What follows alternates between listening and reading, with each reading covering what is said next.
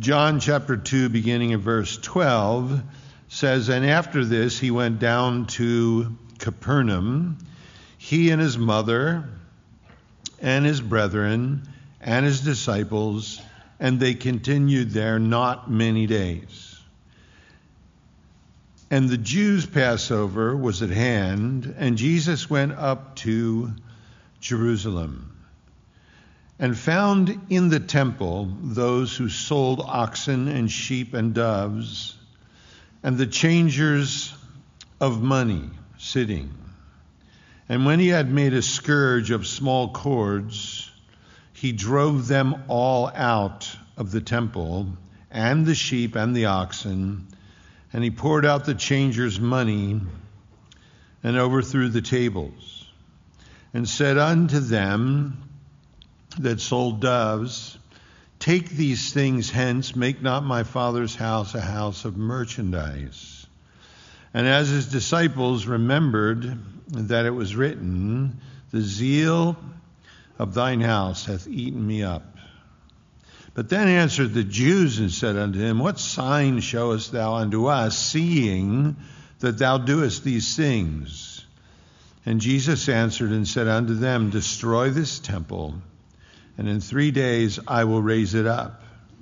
Then said the Jews, Forty six years has this temple been in building, and wilt thou raise it up in three days? But he spake of the temple of his body. When therefore he was risen from the dead, his disciples remembered that he had said this unto them, and notice they believed the scripture and the word which Jesus had said. Now, when he was in Jerusalem at the Passover in the feast day, many believed in his name when they saw the miracles which he did. But Jesus did not commit himself to them because he knew all men.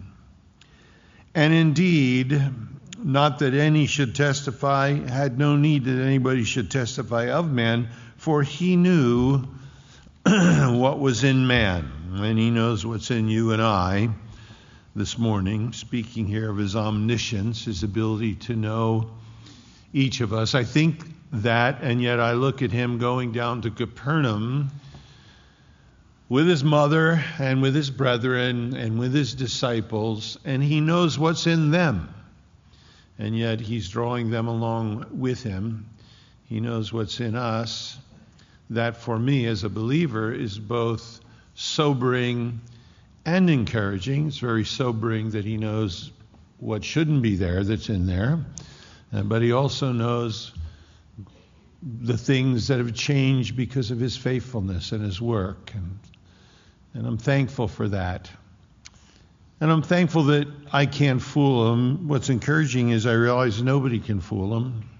You look around the world today at the movers and shakers and the presidents of multinational corporations who think that they're smarter than all the rest of us and they can determine how we should live because they should control the world. Jesus knows who the puppet masters are. He knows what's in them too, and nothing is taking him by surprise, and he's coming, and I'm ready. And he knows what's in man, and he knows what's in all of them scattered around this world as well as you and I. And yet, still, he chooses human instruments. You know, his, his mother goes with him, his disciples. It's called a polysyndeton. And his mother, and his brethren, and his disciples. Wherever the and is, it adds an extra emphasis to each category that's being spoken of. And he takes them from the area of Nazareth. He was at Cana. They've been living in Nazareth, down to Capernaum on the Sea of Galilee and it's a major thoroughfare from Syria, from Babylon to the Via Maris over to the Way of the Sea and the Way of the Kings and the trade route down to Jerusalem and to Egypt. So Jesus sets up house there. What it indicates is that he moves there. He moves his spiritual headquarters, his physical headquarters there to Capernaum, uh, where will, that will be the base for his ministry in Galilee. It's about an 18 mile uh, journey northeast from Cana to Capernaum. One, it's a one day, if you push it, make it one day. And uh, he goes there. There's no mention of Joseph in Cana of Galilee or here, so most scholars who feel Joseph has passed off the scene by this time. And sometimes I wonder, you know, when he was 12 years old and Joseph and Mary went back and found them at the temple in Jerusalem, and he said to them, Didn't you know I had to be busy about my father's business? You know, sometimes I wonder, you know, Joseph knew the angel came to him and said, You know, don't, you know, doubt to take Mary to be thy wife. That which is conceived in her is of the Holy Ghost. He's going to be Emmanuel, God with us. You're going to call his name Jesus. He's going to save his people from their sins.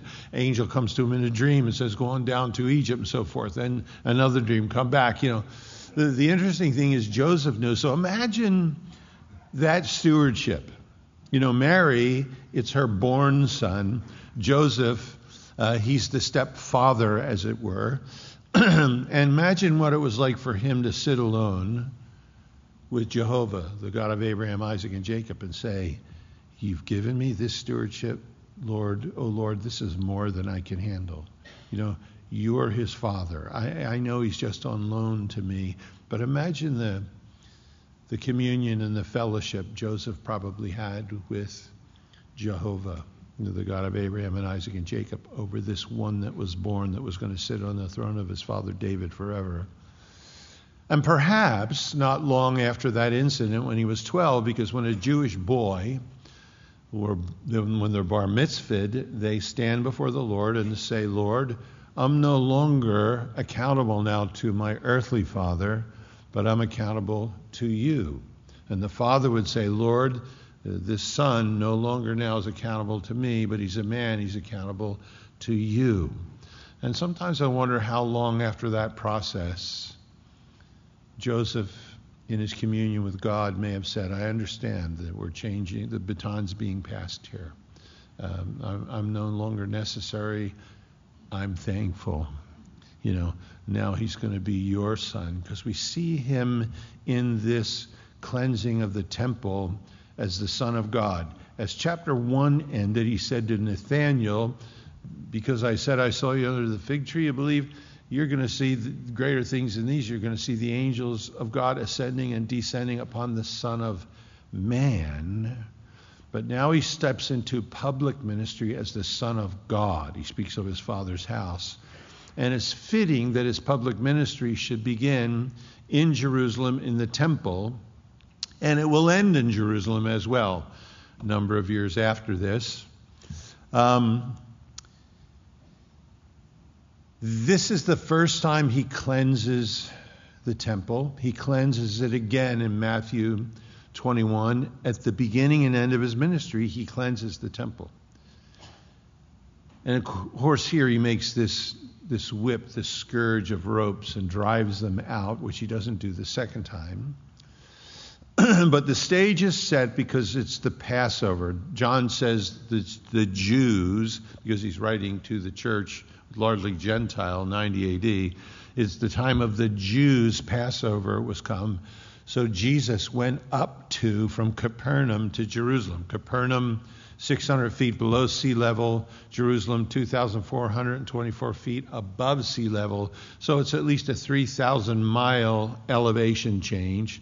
Now, for the Jews, wherever you came from, you went up to Jerusalem. Even if you came from a higher place, because Jerusalem had spiritual significance, you always went up to Jerusalem.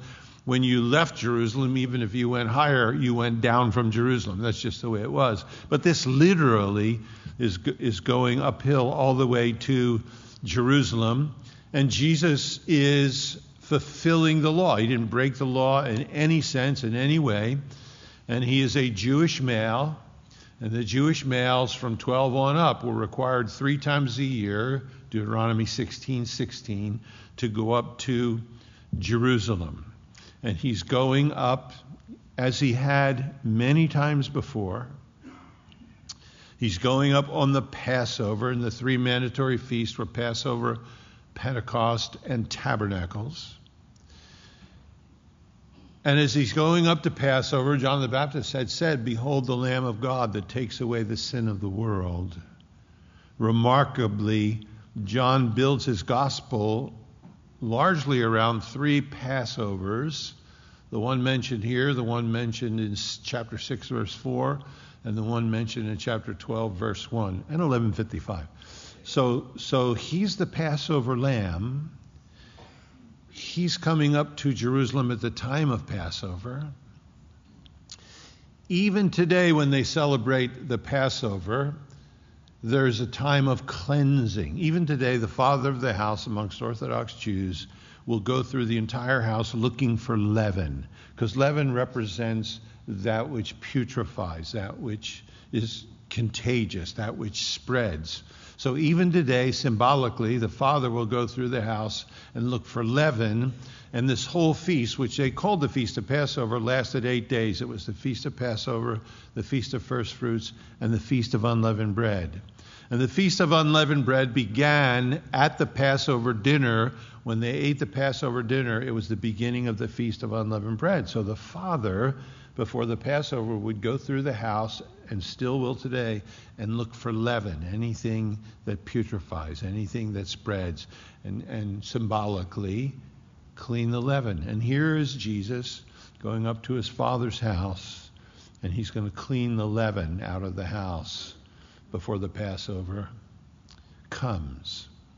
Now, it's an interesting picture as we look at this. The Passover was celebrated on the 14th of Nisan, which is lunar in the Jewish calendar related to the full moon. It always falls in the end of March or the beginning of April. Most scholars believe this is April 7th, 30 AD, specifically because they say it's 46 years after Herod began to renovate the temple, which would bring it out to that year. And the multitudes would swell in Jerusalem. From a population, they, they estimate 100 to 200,000, depending on you read, to at least 250,000 males, men. And then they said when you added children and wives, you were up between two and three million people. So Jerusalem was a madhouse. It was packed at this point in time as they went up there to celebrate the Passover. And as they went up, it says Jesus goes into the temple courts, and he found in the temple those that sold oxen and sheep and doves and the changers of the money. So he finds them. There's a problem here. It's, two, it's twofold. First of all, there's no prohibition where those that are selling animals or changing money. Um, Deuteronomy chapter 16, verses 24 to 25, 26 tell us that if you traveled from a far country to come up to one of the mandatory feasts, you wouldn't tr- want to try to bring an ox from Italy to Jerusalem to sacrifice. So it said you would sell the animal there and bring that money in your hand. And then when you got to Jerusalem, you could buy an ox there, or you could buy a lamb there, or you could buy, instead of trying to travel with the animal, so initially, God institutes this as a courtesy for worshipers, those that are coming from far distant places, that they come to Jerusalem and they could find a place there to purchase animals for sacrifice. The money changers were there for two reasons. Every Jew, every Jewish male, 20 years old and upward, once a year had to pay the temple tax. That had to be paid in the half shekel, which was a silver Jewish coin. They couldn't pay it in Roman coinage or Greek coinage, anything that had an image on it or so forth. Uh, would they consider a graven image? So you would have to come to Jerusalem, whatever country you came from, and you would exchange your money there for the shekel. So you could both pay the taxes, and when you went to buy the animal, they wouldn't take foreign coinage. You had to use the temple sec, uh, shekel to buy the animal as well. So none of that is forbidden. What is wrong here is, first of all, Jesus finds them, it says, in the temple, the hieron, which is the temple precincts. It would include the temple precincts were first the building itself, the temple, the sanctuary. Then you had three divisions, four courts. The first division was the court of the priests. Then moving eastward, you had the court of Israel, which divided between the court of men and then most east, the court of women. And then outside of the court of the women, you had the court of the Gentiles, which was huge. The whole complex was 19 acres.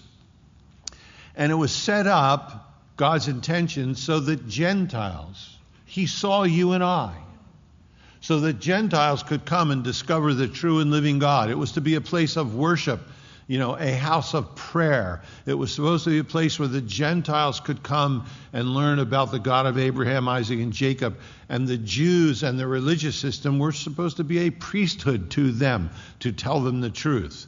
But by this time, the leaven of commercialism, the leaven that needed to be cleaned out, had spread into the religious leadership they called this the bazaars of Annas, the critics, the ones who couldn't stand it. Annas was the official high priest recognized by the Jews. Caiaphas was his replacement by the Romans. They would call it the bazaar, the bazaars of Annas, because you would come there and you walk into the court of the Gentiles, which is supposed to be a place for Gentiles to pray, and it is a stockyard. It's crowded with oxen and sheep and manure all over, and tables of money changers and tables with doves. And it's a circus with all this noise, bidding on animals, yelling at each other. All of this around the court of women, the court of men, and the court of the priest and the sanctuary. And Jesus had been there many times at the Passover from the time he was 12, and he never interrupted, he never did anything but this is the inauguration of his public ministry. This is the inauguration now where he is going to cleanse his father's house. And as the heir, he has the right to do that. He identifies this as my father's house, which means here he is the Son of God, not just the Son of Man. And he sees what is going on. People would come from foreign lands, and they would come up to Jerusalem, and they would want to buy a lamb to sacrifice for Passover or an oxen for sacrifice, doves if they were poor. And the priests wouldn't take the foreign money. So the first thing they had to do is go to the money changer and exchange their foreign money for the local money that could be used in the temple. And, the, and Josephus tells us they would have to pay the equivalent wage of two full hours of a day's labor to exchange their money. So imagine what that might be for you today, how much money that would be to exchange money. And human beings haven't changed, by the way. Any of you who have traveled internationally, I have. You go to another country and you decide to, to you know, change in a hundred bucks so you have money to spend locally and they give you this wheelbarrow full of money with funny pictures on it, and you don't know whether they just gave you 50 cents or, you know, you, you know, the people are still the same everywhere. So, you know, they would take advantage of the people coming in to exchange their money, and then when they paid an exorbitant fee to exchange their money, and that money went then, you know, portion of it went to the priest, then they would go to the animals to buy the animal, and they would pay almost double what they would have paid in their own land for a lamb. So they were getting ripped over the, the, the coals. They were being taken advantage of. Not only that, the inspectors of the priest who inspected the animals, rabbinic writings tell us they had to be on particular farms that the priest oversaw for 18 months, for a year and a half. And in that 18 months, they learned how to inspect animals and tell the difference between a clean and an unclean animal to recognize a spot or a blemish.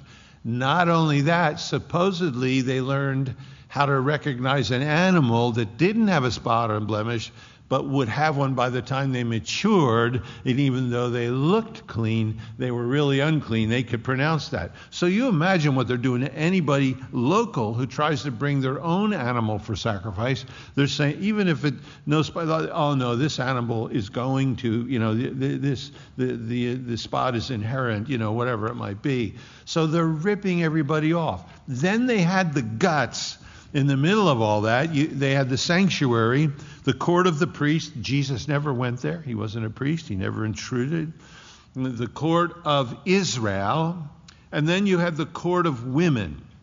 In the court of women, there was four buildings in there. One of them was where you would dialogue with the priest. One of them is where they found Jesus at 12 years old. Um, one of them had wood for the altar. One of them had salt to throw in the temple courts like you might need tomorrow morning uh, when it was icy.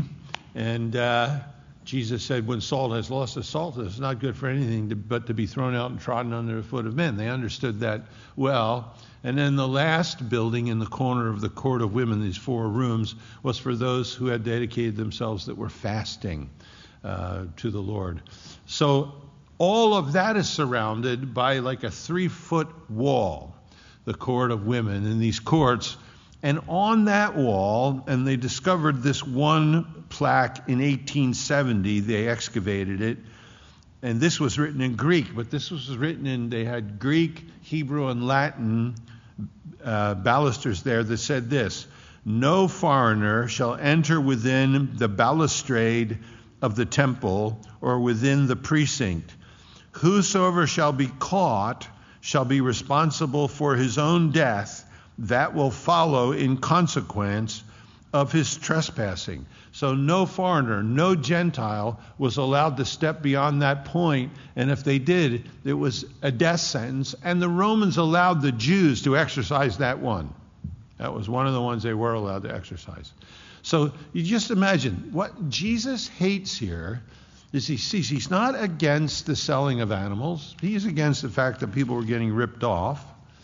He's not against the fact that there's money changers. That had to happen. He's against the hypocrisy that is making the approach to God something that's not palatable for people with baloney meters. You know, human beings are coming in that are broken, that are longing for the true and living God, and they're running into this situation they know is hypocrisy. You know, today in the church, Jesus hasn't changed. If we're commercializing the church or, or, or trying to make the church cool, you know, to the point where we're commercializing it, Jesus is the same today. He can't stand when the pathway to God, you know, in his Father's house, the house of God, we should be able to come and find the God of the house.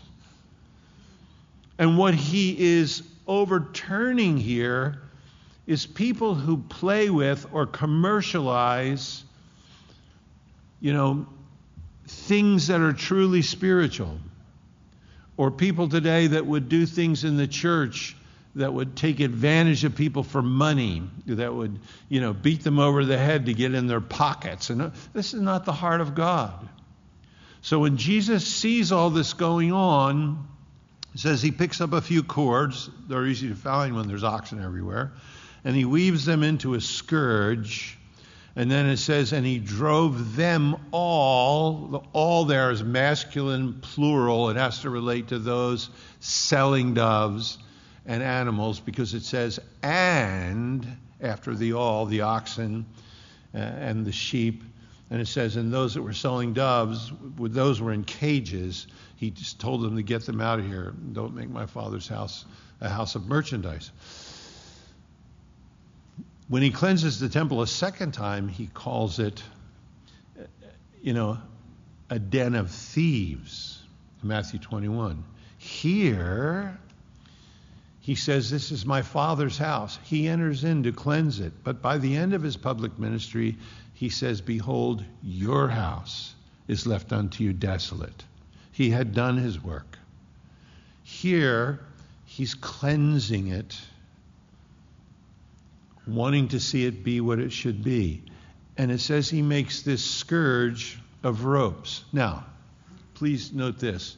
Doesn't say he uses lightning.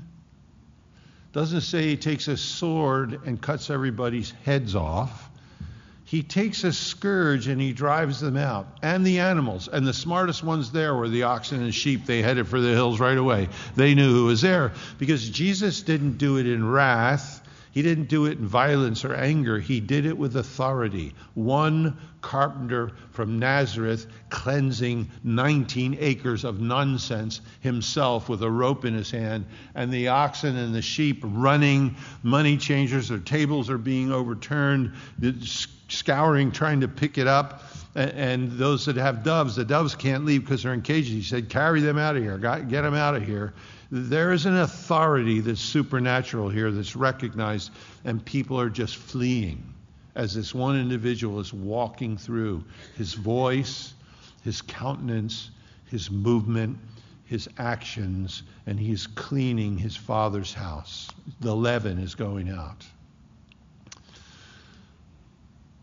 Then, of course, when he does this, it says, then the Jews come. You look there in verse nine, um, in verse 18.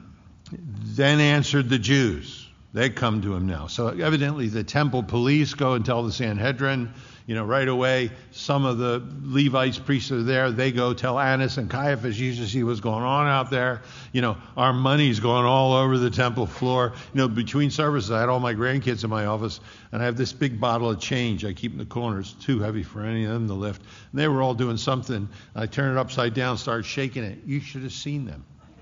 It was a scene from John chapter 2. They were diving all over the floor, pushing each other, scraping coins together, trying to, you know you know, this is what it looked like. You know, and, and they come because it's their money. They're getting a big piece of it or all of it in some of the circumstances. And they say, by what authority do you do these things? They, they, they don't question the fact that he did it. They said unto him, What sign are you going to show us, seeing that you do these things? Because they had heard about Jesus' ministry. They had sent to John the Baptist and said, Are you the one? There was anticipation, there was expectation. No, I'm not the Christ, he said. Well, are you Elijah then? No, I'm not him. I'm just a voice of one crying in the wilderness. You know, now they know Malachi in the Old Testament said this. It said, Behold, I will send my messenger. He shall prepare the way before me. Speaking of John the Baptist and then the Lord, whom you seek, shall suddenly come to his temple, even the messenger of his covenant, who you delight in. Behold, he shall come, saith the Lord, and who may be able to abide the day of his coming, and so forth. So there was an expectation. So they don't say to him, you know, this shouldn't happen. They say, What sign can you show us that you have the authority to do this? And Jesus says to them in verse 19, Destroy this temple, and in three days I will raise it up. Now he changes something here. Jesus comes to the temple. He finds the money changers selling some in the temple. He begins to drive them out of the temple. It's hieron in those places, the word temple, which means the entire temple precinct, the whole 19 acres. When Jesus says destroy this temple, he says naos, destroy the holy place, the Holy of Holies. Because he was where God, it was Ichabod there in the physical. Josephus says there wasn't even, uh, the Ark of the Covenant wasn't there. None of those things. It, it, it was the building, certainly, it was representative, but the Holy of Holies was walking in the midst, cleansing the temple all of that looked forward to the Messiah, the one who would fulfill every lamb that was sacrificed. Now the Lamb of God is there on the Passover. And he says to them, Destroy this naos, this holy place. And in three days I'll raise it up. Look, there it says when he, when he cleansed the temple, you figure these disciples are six guys, fishermen so far, that start to follow him. His mom, his brothers are there. We don't know if they came to Jerusalem as well. They went with him to Capernaum. But the disciples see the miracle at Cana and they think, right on. It's starting. Look who our look who our master is, and look who we're following. You know, he's a guy who can turn water into wine. He's the kind of guy you want to follow. Some of you for the wrong reason, but you know, they're excited. So when they get to Jerusalem, they must be thinking, "Wait, do you see what he's going to do here?" the first thing he does is overturn the tables of the money changers. He's driving, and they must be thinking, what do we get ourselves into? You know, is there, you know, is there any verse that, and then they said, well, you know, Psalm 69 verse 9 says, the zeal of, of, of his house hath eaten me up. And they, they, they take note of that. Psalm 69 is a messianic psalm. It's quoted seven times in the New Testament. And, and that particular verse is quoted here about the zeal of God's house David wrote it, but it was messianic, eating me up. And, and he, the, the greatest expression of the zeal that he has for his father's house is in verse 19 when he says, Destroy this temple. And in three days I'll raise it up. Because you see, he wasn't driving sinners out of the temple precincts, he knows what's in man. If he was driving sinners out, none of us would be here and none of them would have been there. He was driving out the hypocrisy, the false presentation, the misrepresentation of a God, yes, that is completely just. Yes, there is God's wrath, but all of that is driven by God's love, by a greater force. And Jesus is saying, Here's the greatest expression of my zeal. This temple's going to be destroyed. I'm going to let you destroy it. And in three days, I'm going to raise it up. The crucifixion and the resurrection are really the things that cleanse the things that need to be driven out of you and I. They say this temple's been in building for 46 years, and you're going to raise it up in three days? Herod the Great had started 20 years, 20 BC, to renovate Zerubbabel's, you know, the temple there and Ezra and so forth. And he had broadened it. It only took him a year and a half to actually make the building of the sanctuary itself. So for over 37 years, he's been broadening the, the whole precinct, putting the western wall, the walls that were there. He's been doing that. So when they say 46 years, this has been in building, it's a verb in the process. Um, they looking at the whole thing as an undertaking. It wasn't completed till 63, 64 AD, and in 67 to 70 AD, the, the legion, Roman legions surround the city and start that war. By 70 AD, the temple is leveled. There's nothing left. So it's not completed till 64 to 66 AD in there. And then within two years, the, the legions are there and the whole thing is destroyed. It's leveled. It was, in fact, torn down. He's speaking of the temple of his body. Josephus tells us that there were 18,000 workmen working on this temple. So, in a sense, they're startled when they hear him say this tear down this temple, this holy place, and in three days I'll raise it up again.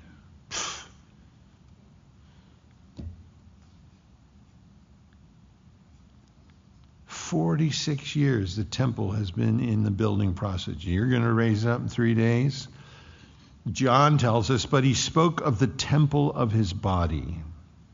When therefore he was risen from the dead, his disciples remembered that he had said this to them, and notice, and they believed the scripture and the word that Jesus had said. It was related to the scripture, the different places in scripture that, that made reference to look towards his resurrection. So, first thing they do is they interpret what he's doing is the zeal of my father's house has eaten me up. They go to Psalm 69. Then he says, we, we didn't have a text really until after the resurrection. And John will tell us that several times after he was risen, then he says we understood and we believed the scripture. There's a lot going on around you and I in the world today that tells us we can believe the scripture, by the way. It's happening. It's prophecy that's turned into reality. And John said, when prophecy turned into reality in our day, then we believed what the word said. We believed what he had said. What an interesting picture it brings before us. And it says, Now when he was in Jerusalem at the Passover, in the feast day, notice this many believed in his name when they saw the miracles which he did. But Jesus did not commit himself to them because he knew all men. Now, verse 23, 24, interesting. It says, On that feast day, the Passover, many believed in his name. And then in verse 24, it uses the same word where it says commit in the King James, but Jesus did not believe in them. They believed in him. He did not believe in them because he knew all men. And he didn't need that anybody should testify about man to him because he knew what was in man. He's going to prove that next in his encounter with Nicodemus. You know, they believed in him, not a saving faith. They believed this might be the Messiah. Look at the miracles that are taking place.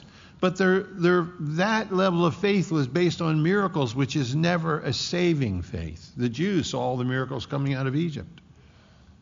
Nicodemus came to him and said, Master, we know you're sent from God because of the signs that miracles we see you do. Nobody could do this unless they were sent from God. So he believed as well because of the miracles.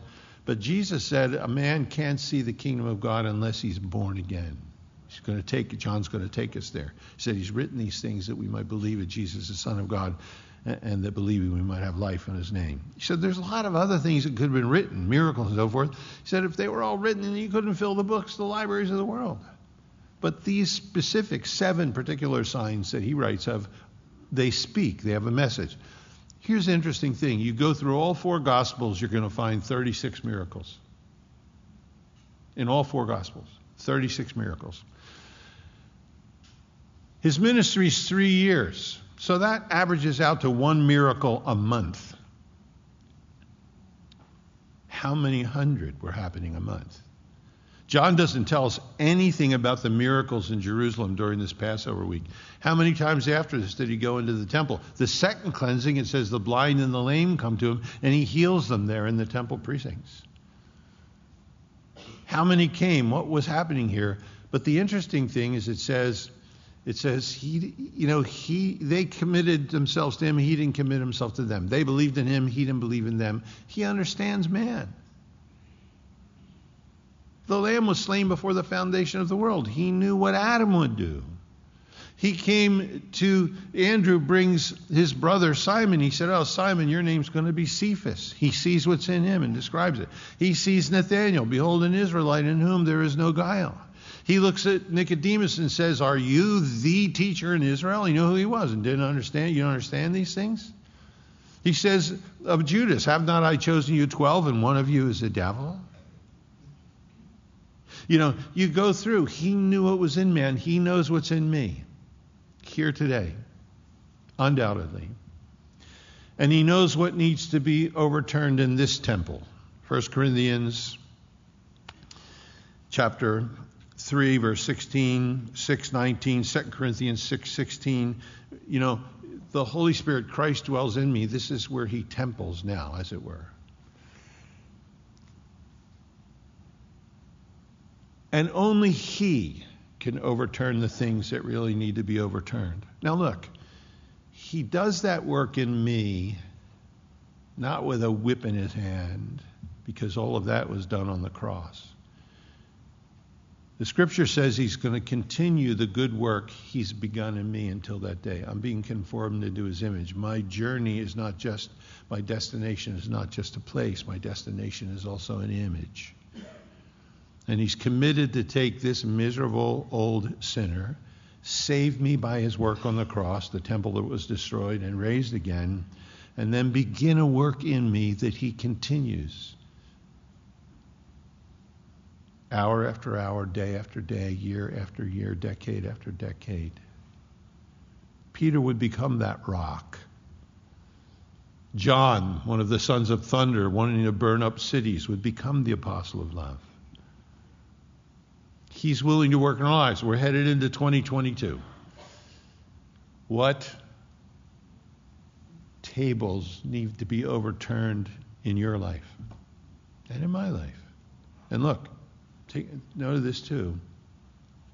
Because Pharisees love to read this as well. Then they want to make their whip and whip people. This is not written so you and I can whip people, okay? You ain't Jesus. So don't come around whipping me. But take the scourge to your own life. Take the scourge to your own Savior and say, Lord, would you drive out of my life what I'm inclined to hold on to that shouldn't be there. Lord, would you do this work in me? There is a physical temple there in Jerusalem. There's a historic scene. There's something that moves Christ in a way that we rarely see him in the Gospels. There is a historical reality to that, but it, there is a spiritual significance to it that relates to us today. First of all, the church around the world, pastors, leaders, people should take note of this because he doesn't want anything phony in the church. He wants people to be able to come in here and not get hit with this is triple tithe Sunday. Dig deep. Here's the bucket. Fill it up. Or we're not preaching until you give money. People run into that stuff. And they do it. You know, I'm thinking, come on, I'm born again. I'm not born yesterday. Why, you know, I'm not, you know. Before I was saved taking LSD, I wouldn't have done that. Am I supposed to be dumber now? You know, you know. But but you run into this stuff in the church, this marketing, and churches go to the Madison Avenue people to learn how to market, to take advantage of people, to get the money out of their pockets, to put a sideshow on, you know, an entertainment center.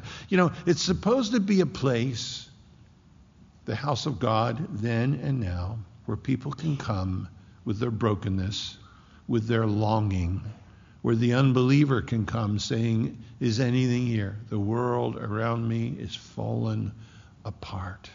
There ain't nothing left to hold on to. Could this possibly be real? And when they walked in the court of the Gentiles with the manure and the stink and the sound and all that, that wasn't what they encountered at all. And that's what angered the Lord because there was something standing in the way of people genuinely coming to a loving God who had provided a Savior. Read through Matthew 23, it says it very clearly there.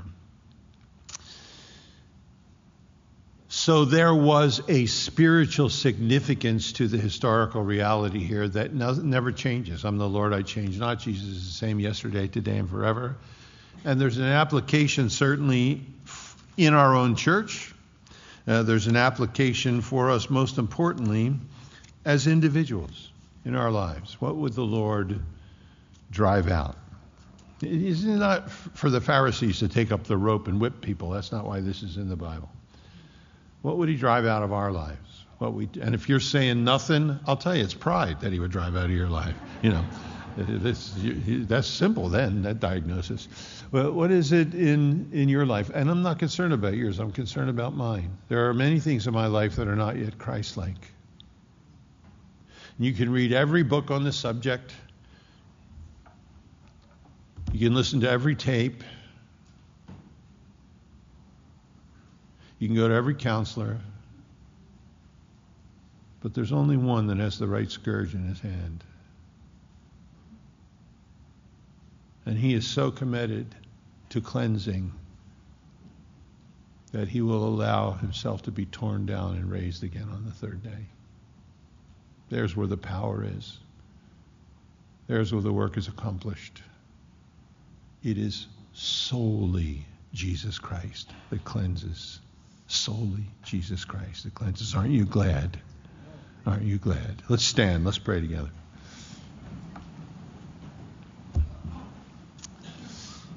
Lord, we look at this scene, and, and certainly there is, Lord, a zeal, a, a burning here in your nature, Lord, as we see what passion, Lord, and authority you move forward in, Lord. And we find ourselves in that scene, Lord, as certainly those who don't want to be turned away by hypocrisy and insanity, Lord. We see your heart towards the lost and your actions, Lord. And you saw us that day long ago in the court of the Gentiles. You saw us. And Lord, you made sure the way was opened and again, in your greater zeal, you allowed yourself to be torn down and raised on the third day. Lord, now find, Lord, yourselves at home in our hearts, Lord. I ask, and we all ask, Lord, as we grow in grace and the knowledge of you, our Lord and Savior, as you continue the good work that you've begun in us, that you're going to continue it unto that day. Lord, we pray that you would, you, Lord Jesus, would you, you would drive out the things in our lives that need to be turned over, Lord, that are still not Christ-like as you're cleansing us, Lord, as individuals, Lord, the, the place of your dwelling now. And Lord, we put all of this before you. Lord, we love you. We, we watch you, Lord. Your word brings us to our hearts and to our minds. And Lord, we thank you for these things, Lord. Let us enter into, Lord, a wonderful year of cleansing, we pray, Lord, in your name. Amen.